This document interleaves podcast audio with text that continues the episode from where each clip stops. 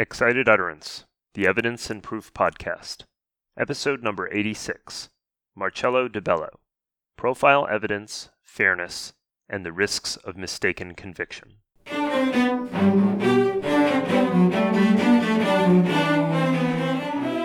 Welcome to Excited Utterance. I'm your host, Ed Cheng from Vanderbilt Law School. Excited Utterance is your podcast for cutting edge scholarship and developments in the world of evidence. We bring virtual workshops to you throughout the academic year. This week, our guest is Marcello Di Bello. Marcello is assistant professor of philosophy at Lehman College at the City University of New York. Marcello's scholarship is in the area of the philosophy of evidence and proof with frequent links to probabilistic and statistical inference. He teaches courses on a wide variety of subjects, including the philosophy of law, introduction to logic, and probability and the law. Our podcast today features Marcello's new article, Profile Evidence, Fairness, and the Risks of Mistaken Conviction, which was forthcoming in the journal Ethics and was co authored with Collin O'Neil. In it, Marcello takes on a time honored puzzle in evidence and criminal procedure. Why is the legal system often averse to the use of profile evidence? After all, from a probabilistic viewpoint, profile evidence seems perfectly justified. Members of certain groups are more likely to commit certain acts, and therefore, when trying to prove a case, the fact that the defendant belongs to a high risk group should be relevant. And what makes belonging to one kind of group say based on race or socioeconomic class or education level, different from belonging to other groups, say someone with a previous history of violence. In any event, profile evidence generates some nagging sense of worry, a sense that the evidence is unfair in some way. Over the years, a number of scholars have offered explanations. To these voices, Marcello adds another. He argues that our discomfort with profile evidence is related to a special kind of equal protection. Marcello explains. Marcello, delighted to have you on Excited Utterance. Welcome. Thank you very much for having me, Ed. Your paper tackles a long standing issue, which is profiling and profile evidence. To start us off, can you just tell us how you define profile evidence and perhaps to be more concrete, give us an example or two of profile evidence.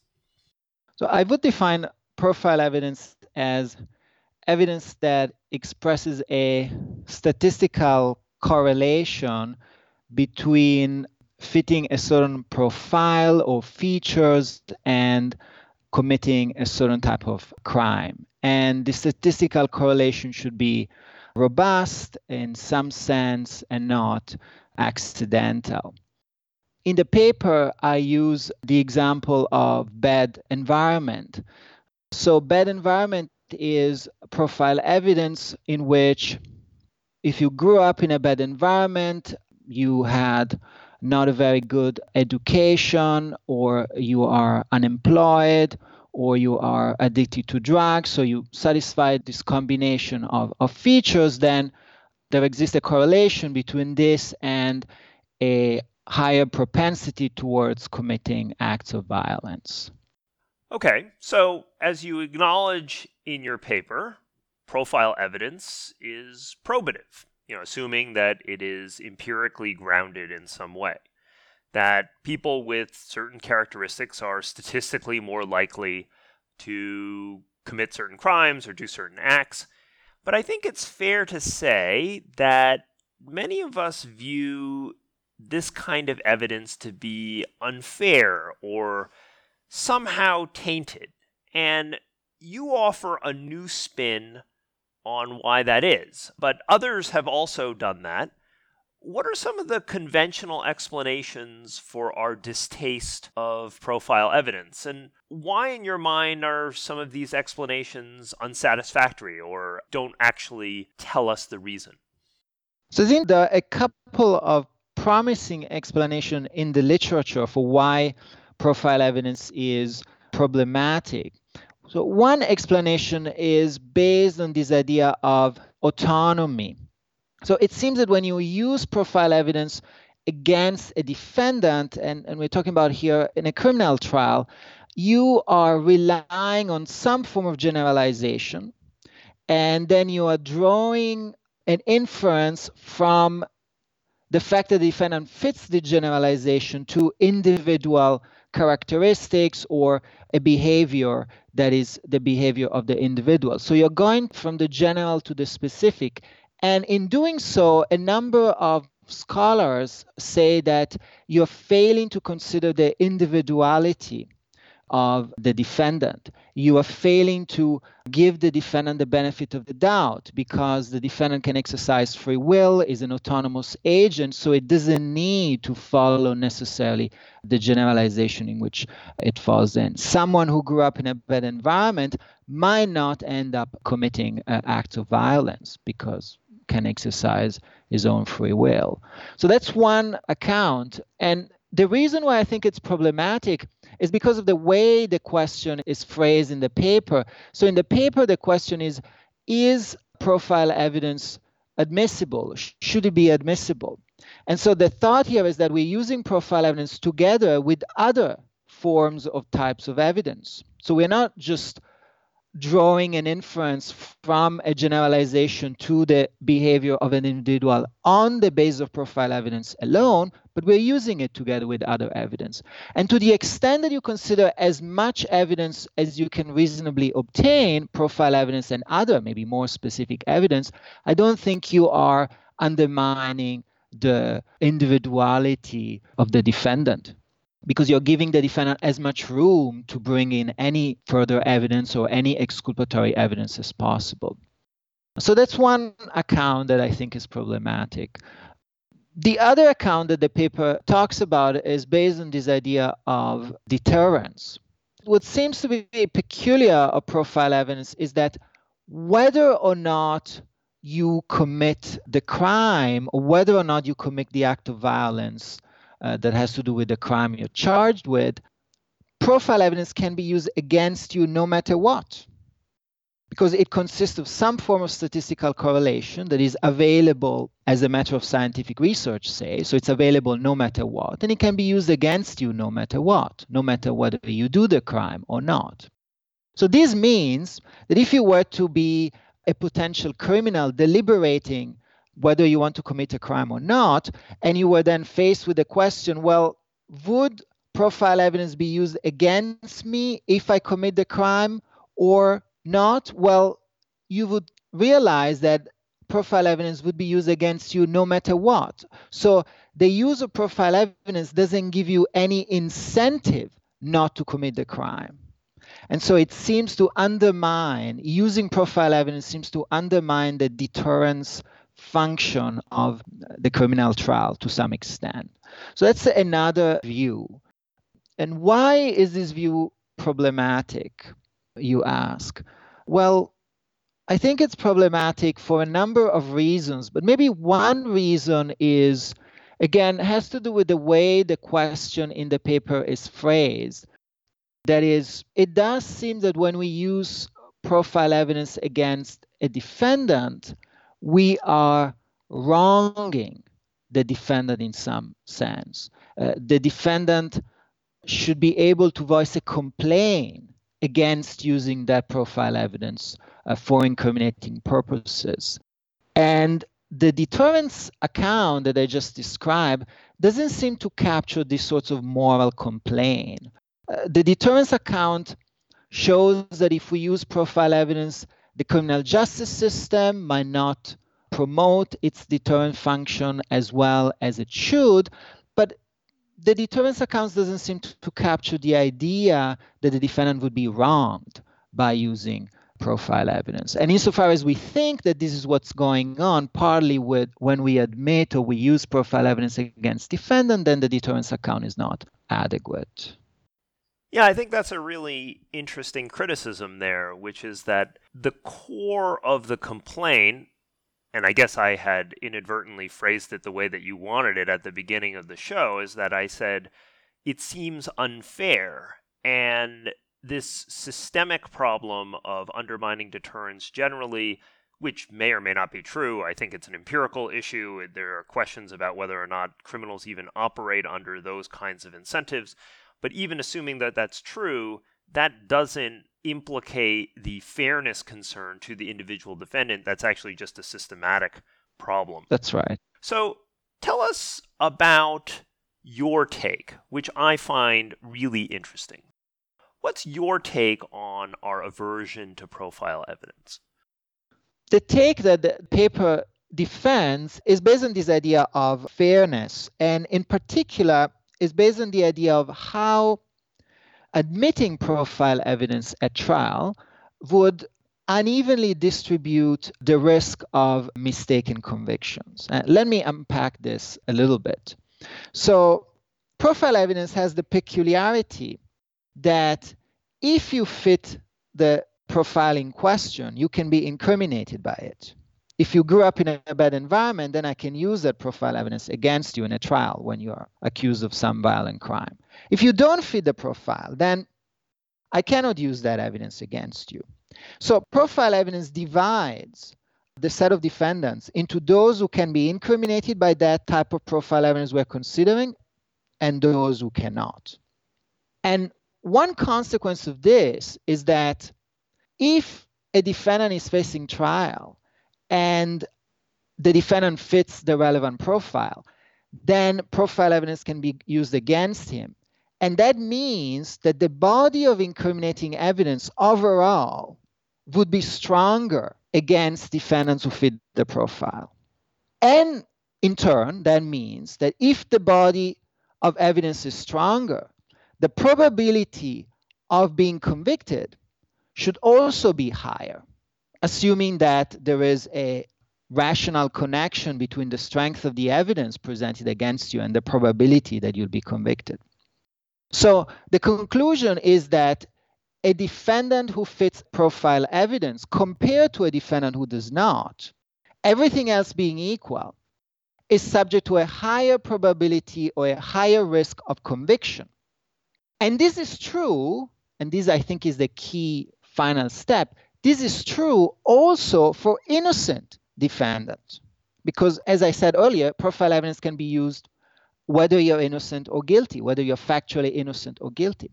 So using profile evidence at trial means that innocent defendants who fit profile evidence are subject to a higher risk of mistaken conviction compared to innocent defendants who don't fit profile evidence, other things being equal. In a way, you break error rates into their constituent parts. So the advocates for profiling, people who like profiling evidence, they focus on the true positive rate, or in turn, the false negative rate. And if you focus on the false negative rate, then you say, well, profiling helps us as a society get more convictions, and we, we lower the false negative rate by using profiles. You, however, are focusing on the false positive rate, which is that it's unfair to subject innocent parties to different rates of false conviction. Is there a reason why we should focus on one type of error versus another? So I think you're expressing a preference for being concerned about that false positive rate, or I guess the way that that false positive rate is distributed versus the false negative rate. Yeah, so this is a very difficult question, and the paper doesn't fully address, I should say. But I think the paper is trying to capture this idea that there is an intuitive complaint against admitting profile evidence. And I think the fact that we are distributing false positive rate in a way that it affects certain groups rather than other is a way to capture that intuitive complaint. Now, then, if we consider the criminal justice system and we want to analyze it systematically, I think you're right that we need to consider false positive and false negative. And there might be some weighing or trade off that we need to consider between uh, false positive and false negatives. But even though that's true, and I think that's a very complex question which the paper does not address, even though that's true, I think the complaint that defendants who are faced with profile evidence could voice would remain. They're still being treated unfairly for the reason that I explained, and that unfair treatment doesn't go away, even though perhaps all things considered at the systematic level of analysis of the criminal justice system, we might need to give up on treating them fairly and instead using profile evidence against them because the need of safety and security in society is so strong, then we, we should set that concern aside. Fair enough. I think that's right. That your paper is largely making a descriptive claim explaining why we have this discomfort with profile evidence and whether or not we want to trade these things off for societal reasons is another question. Here's another question that came to mind as I was reading your paper. How similar are you to Fred Schauer's thoughts on this subject? So, if I recollect correctly, in his book on profiles and stereotypes, he offers what I've always thought was a rather vivid example of the problem of profiling, and he used airport searches as an example. So he posits that if you subject a minority group to repeated inconveniences. So imagine that at airport, certain groups are profiled and they are repeatedly searched much more thoroughly than other people at the airport. That, in a sense, those members end up being disproportionately burdened with the costs of security. So all of us benefit from security, but only certain people, and in this case, I think his concern here is about innocence. Certain innocents are overly burdened with the cost of security. And he then goes on to suggest that if everyone had to be subjected to these searches, then maybe society would find less inconvenient or less intrusive measures, maybe some kind of scanner as opposed to a pat down. Does your theory cohere with Fred's, or are there important differences? So, this language of certain groups being disproportionately burdened by a certain practice or by the use of certain evidence or by the use of profiling in airport uh, security controls. I think the language of disproportionately burdening certain groups is, is a good way of capturing the intuitive idea that is behind the account that I'm defending. However, I think there are a number of important differences. So, first, I think the most glaring difference is that, well, in the case of Schauer, he's using this idea in the case of airport searchers or profiling in pre-trial settings. And my concern is mostly the use of profile evidence in, in trial settings. And I think that there might be different kinds of arguments that you might make in one case or, or the other. For example, the the sorts of trade-off that we were talking about earlier might be much more salient at the level of pre-trial than at the level of trial. And so perhaps the disproportionately burden argument might be weaker when applied in the case of pre-trial proceedings or searches or profiling by the police than at the level of trial. A second difference is in the framing of the account. So Schauer and others seem to prefer this language of disproportionately burdening certain groups. I prefer to use the language of subjecting certain defendants who are innocent to a higher risk of uh, mistaken conviction or a higher risk in the case of airport searches of mistaken searches. Now, why the language of higher risk versus the language of disproportionate burden?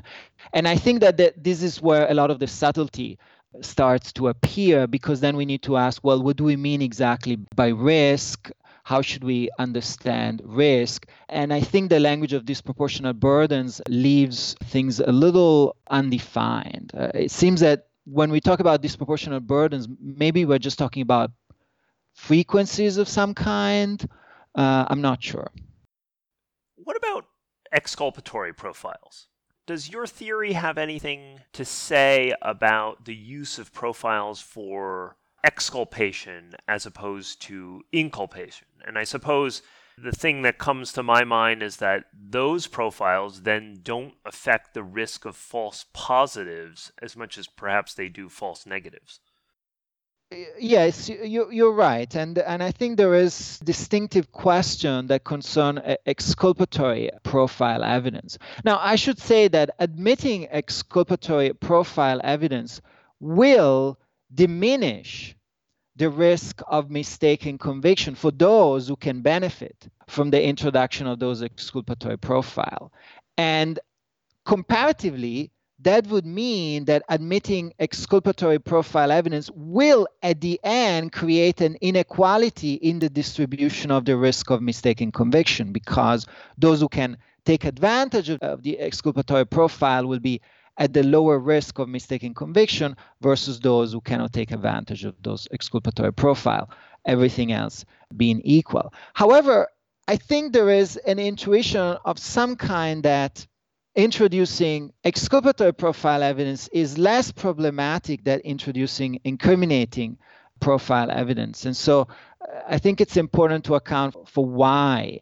And one thought might be that and this is examined in the paper, one thought might be that there is a threshold that defendants, innocent defend- defendants in general, but innocent defendants in particular, should enjoy in terms of protection against mistaken conviction. And it might not be a fixed threshold. Perhaps this threshold is variable. We need to guarantee that the risk of mistaken conviction for defendants is as low as possible or as low as it is cost justified.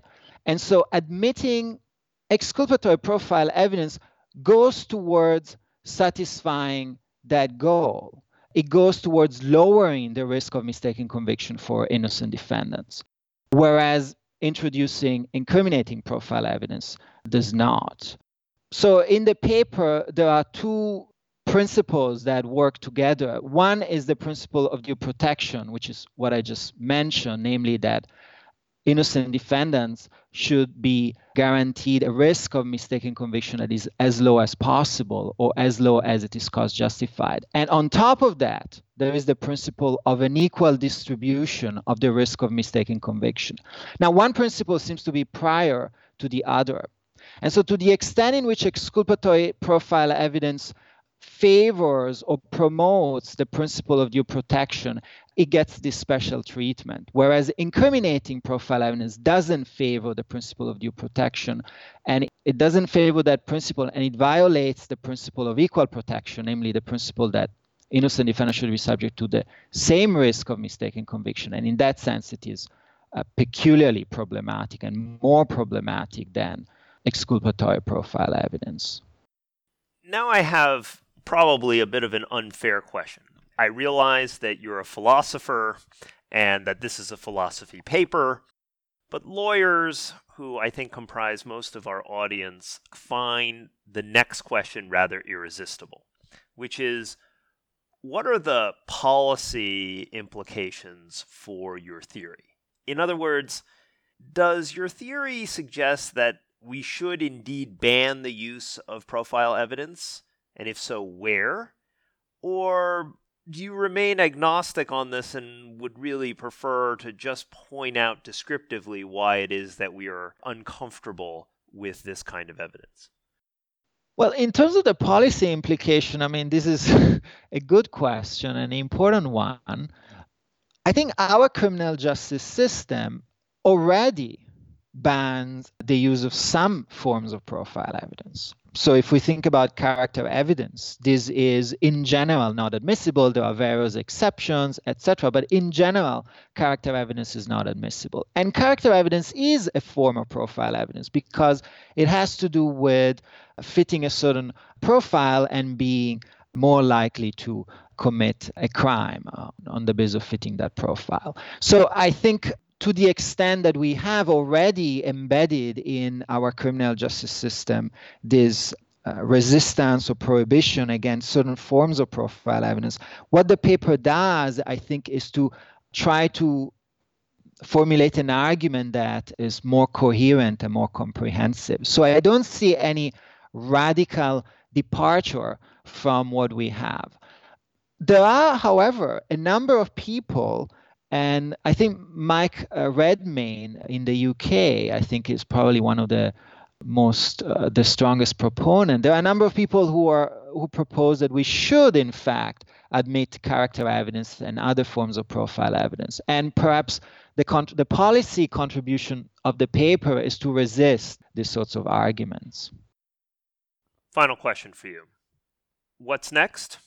What new projects in this sphere are you working on? So a next project I'm working on has to do with algorithm and the fairness algorithm. So there is a huge debate now in the computer science literature, and it's taking up also in the law uh, literature and in law reviews about algorithms that are used to assess the risk of recidivism pre-trial and then these risk of recidivism are used to make the decision about pre-trial detention or release and there is a huge debate about whether these algorithms disproportionately burden a certain population rather than others. And and what's interesting about this debate is that there are a number of impossibility theorems showing that given a certain assumptions, plausible assumption, this algorithm cannot be expected to equally allocate burdens to different populations because there are inequalities in the rate of criminality between these populations. So I'm, I'm trying to sort out this literature and using also some of the ideas from this paper to move forward the debate about algorithmic fairness in the computer science literature. Well, Marcello, thanks for taking the time to talk about profile evidence and your new take on why it might be problematic. Great having you on the show. Thank you very much, Ed. Marcello has added an important explanation for our at times hard to explain aversion to profiling evidence. After all, if you think about it, profiling seems so natural and sensible. When you're at an airport being subjected to a random search, or worse yet, being held up in line watching an elderly woman being subjected to a random search, it seems like such an incredible waste of time. Yet, at least for some of us, it seems strikingly unfair to subject the same law abiding person of Middle Eastern descent to repeated searches while everyone else goes on their merry way. This tension becomes all the more so at trial, and I think Marcello's paper very nicely articulates why we have this aversion. The impulse to profile is driven by our concern over efficiency and the need to catch the guilty. The impulse not to profile is driven by our concern over innocence. We're not worried about profiling the guilty. That's fine. What we're worried about is profiling the innocent. And to classify all innocents together and to demand that they receive an equal or relatively equal false positive rate seems like a basic value that we can all share. That leads me to an important point that Marcello and I didn't talk about during our interview, which is a key limitation to his principle of equal protection. Obviously, all evidence at trial increases the false positive rate for an innocent. If I, as an innocent, was present at a crime scene, then that fact makes it more likely that I will be wrongfully convicted than other innocents who were not at the crime scene. Presenting that evidence would then seem to violate Marcello's rule. But Marcello's principle of equal protection only applies to ex ante attributes, which helps handle that overextension. What ultimately qualifies as ex ante may be a bit of a fudge factor, but I think this ex ante limitation can carry a lot of the burden. Note, though, that with this limitation, Marcello's principle remains attractively general. For example, we don't need to get into specific debates about which profiling categories might raise animus concerns and which do not. As Marcello suggested at the end of our interview, profiling is a big deal. As our data collection and statistical methods become more sophisticated, deciding what kinds of profiling are legitimate and what kinds are not will only become more important. I look forward to Marcello's new work on algorithms and what new insights he finds in that context. Support for Excited Utterance is generously provided by Vanderbilt Law School's Brandstetter Litigation and Dispute Resolution Program, as well as the Vanderbilt Institute for Digital Learning. The associate producer is Alex Nunn, and the production editor is Grace DiPietro. Additional production assistance is provided by Francesca Rutherford, and music is provided by the Vanderbilt University Blair School of Music's Children's Cello Choir under the direction of Kirsten Castle Greer. Thanks also to the Faculty of Law at the Hebrew University of Jerusalem, who is hosting me this semester. I'm your host, Ed Cheng, and I hope you'll join us again next time when we take on another new work in the world of evidence and proof.